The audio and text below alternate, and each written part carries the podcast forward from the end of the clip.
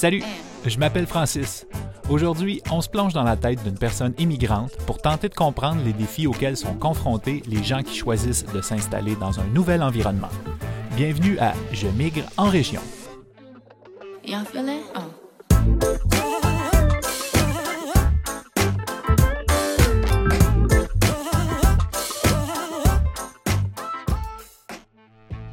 Lors du dernier épisode, il a été question du partage des responsabilités quand vient le temps de trouver sa place dans notre communauté d'accueil. Parce que oui, ce moment finit par arriver. Avec l'aide de notre milieu d'accueil, on en vient vraiment à se sentir chez soi, à sa place, à être sur son X, à se sentir aussi bien que là où on a grandi. Est-ce que c'est ça qu'on appelle l'aisance biculturelle? Explication d'Annie Demers-Caron, professeur d'anthropologie au Cégep.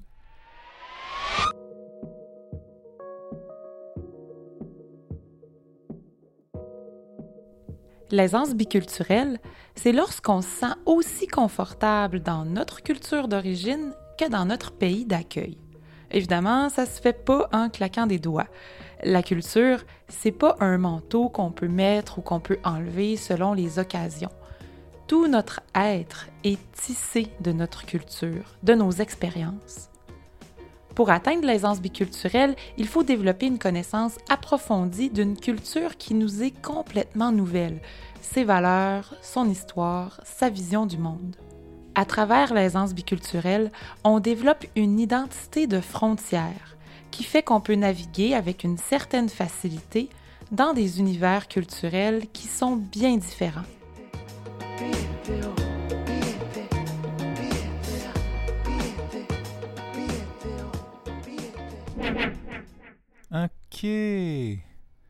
Pour moi, par exemple, je suis un immigrant bas-laurentien qui arrive des Hautes-Laurentides. Je me sens chez nous dans ma maison à cause abscale. Je me sens chez nous quand je fais mon épicerie à Amqui. Je me sens aussi chez moi quand je visite mes parents à Mont-Laurier puis que j'y croise d'anciens camarades d'école. Le territoire où je me sens parfaitement à l'aise, c'est ces deux endroits situés à 900 km l'un de l'autre. C'est quand même cool d'avoir un aussi grand terrain de jeu. Pour Jalinette, péruvienne d'origine, c'est la même chose.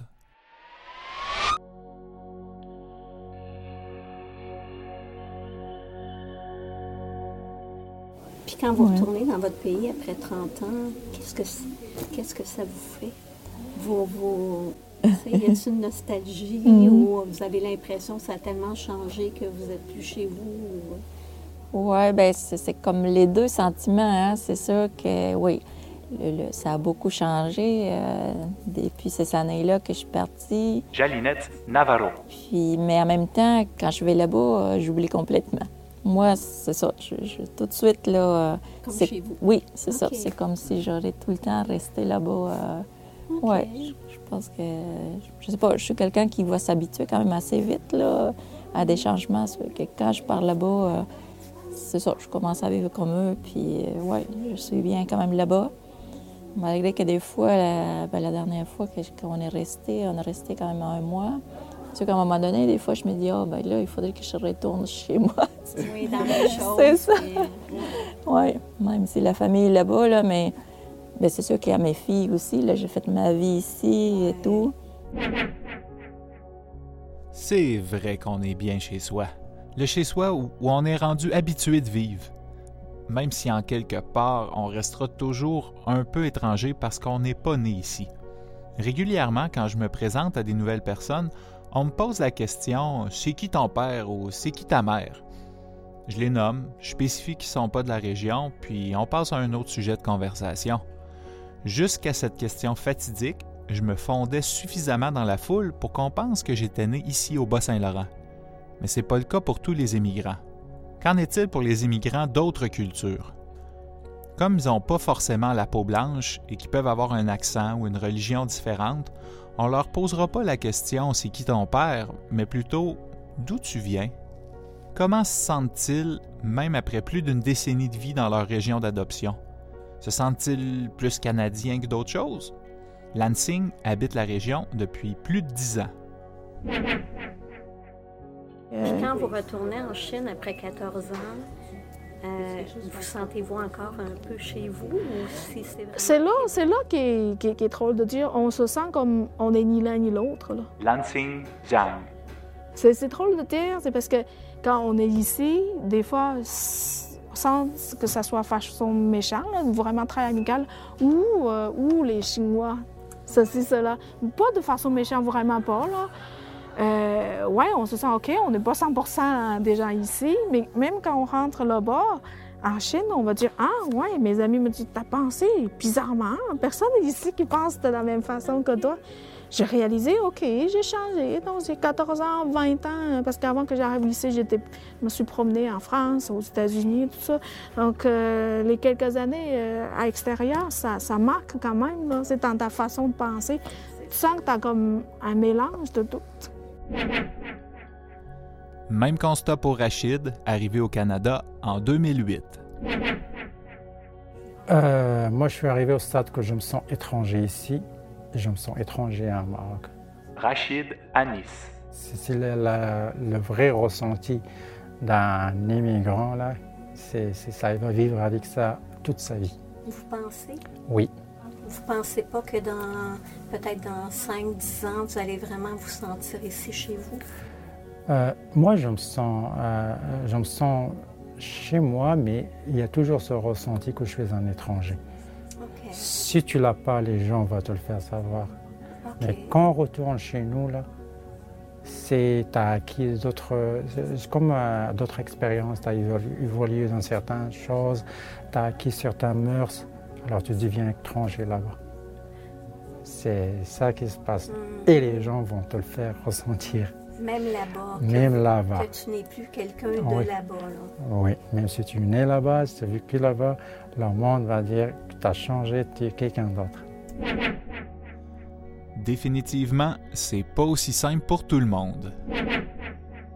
En effet, il y a certaines personnes immigrantes qui peuvent avoir l'impression qu'elles ne sont ni d'ici ni de là-bas. Cette impression peut être accentuée par le fait que, dans le regard des autres, elles se sentent enfermées dans une seule identité qui est trop simpliste. J'explique. Si à tout moment, dans sa vie au Québec, une femme se fait réduire à être la Française qui travaille à la boulangerie, et qu'on la résume constamment à cette simple identité, c'est certain qu'elle va avoir de la misère à pouvoir exprimer les autres dimensions de sa personnalité. Et si elle se fait demander à tous les jours, avec des bonnes intentions, mais quand même, oui, mais toi, là, t'es pas d'ici, tu viens d'où? Ben, c'est possible qu'elle ait de la difficulté à se sentir québécoise, parce qu'on lui rappelle constamment sa différence. Si en plus, quand elle retourne en France, on lui fait sentir qu'elle a acquis un statut d'étrangère, qui parle avec un accent québécois, ça se peut que ce soit difficile pour elle de sentir où sont ses racines.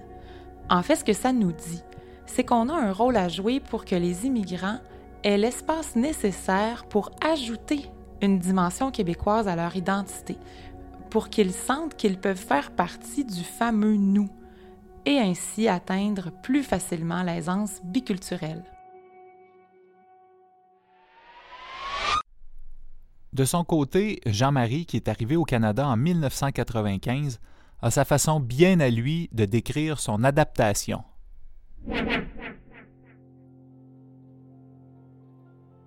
Quand on arrive ici, il faut donner une chance aux gens qui nous accueillent de nous connaître.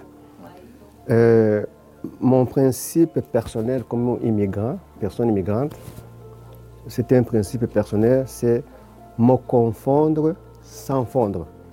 Autrement dit, je vais vivre comme les gens vivent, mais en gardant une certaine originalité de mon identité. Ça peut être ensemble, c'est une richesse, ce n'est pas une guerre. Wow! Réussir à se confondre sans fondre. Hmm. Pendant de longues années, Jean-Marie a représenté à lui seul 100% de la population noire de Cozapscal. C'est pas moi qui le dis, c'est lui. Évidemment, en tant que l'un des seuls représentants de sa communauté ethnique, il a eu à affronter des commentaires pour le moins déplacés. Mais son attitude face à ses détracteurs m'a vraiment surpris, comme en témoigne l'anecdote suivante. Une fois comme maintenant je sortais de mon travail, puis j'arrive, euh, je vais prendre une bière à, à Kozapskar au laser. Il y a un monsieur qui est à côté qui dit, il dit ma fille m'a dit que, tu lui enseignes et puis que tu es un beau prof. Il dit, j'aurais demandé comment elle peut accepter d'être enseignée par un chimpanzé. Bon, alors là, les gens me disent, Jean-Marie, tu devrais partir, lui, il est dangereux. Dans ma tête, je me dis, au lieu de partir petit, je vais mourir grand. Je dis, je ne pars pas d'ici. Alors, je dis, monsieur, est-ce que je peux vous poser une question? Il dit oui. Est-ce que quand je vous parle, vous me comprenez? Bien sûr que je te comprends. Es-tu es bouché Je lui continue. Je lui dis, il y a deux choses. Si vous me comprenez, soit vous êtes un chimpanzé comme moi, ou je suis un humain comme vous. Parce que si on a le même, si on a le même langage, c'est qu'on est de la même race. Ah, je n'avais pas vu. Et puis, je, je, calmement, calmement. Par après, il vient m'avouer, il me dit, finalement, je pense que tu es intelligent. Donc là, moi, je, je, je l'ai amené tranquillement jusqu'à ce qu'on on, on se comprenne. Par après, imaginez-vous, c'est qui son meilleur ami par après? Karim Fofana. Ah oui. Karim est allé travailler à Saint-Vianney au Moulin. oui. Et puis, c'était lui son protégé. Ah. Et puis, par après, il m'a dit, il est venu s'excuser, il dit, excusez-moi, je, je ne sais pas où, où- où mon esprit était. Il dit, mon meilleur ami, c'est Karim. Je dis, toi, c'est ton meilleur ami, moi, c'est mon frère.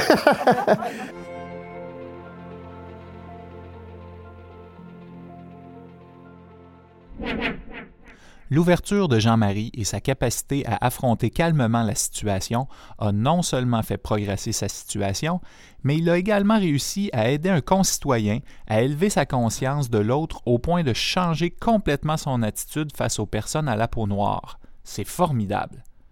On peut dire que Jean-Marie a fait preuve de beaucoup de courage pour éviter que la fermeture d'esprit de certains soit un obstacle à son projet de vie dans la région qu'il avait choisie. Pour ma part, il y a deux éléments majeurs qui m'ont vraiment permis de m'enraciner dans mon nouveau patelin.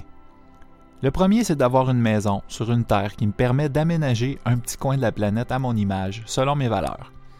Quand on plante un jeune pommier, on a hâte de goûter les fruits et ça peut prendre parfois plus de dix ans avant d'arriver. C'est toute une motivation à rester là pour le grand gourmand que je suis. Le deuxième élément qui m'enracine ici, c'est d'y élever des enfants qui voient grandir les pommiers et qui en croquent les pommes l'automne venu.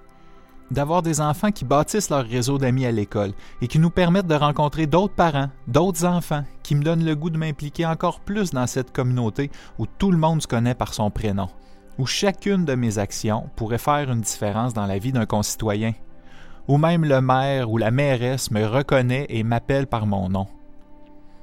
En conclusion, on a tous différentes raisons de migrer et de s'enraciner dans un nouvel endroit, et c'est définitivement toute une aventure de prendre la décision consciente ou non de partir s'installer dans une région périphérique du Québec.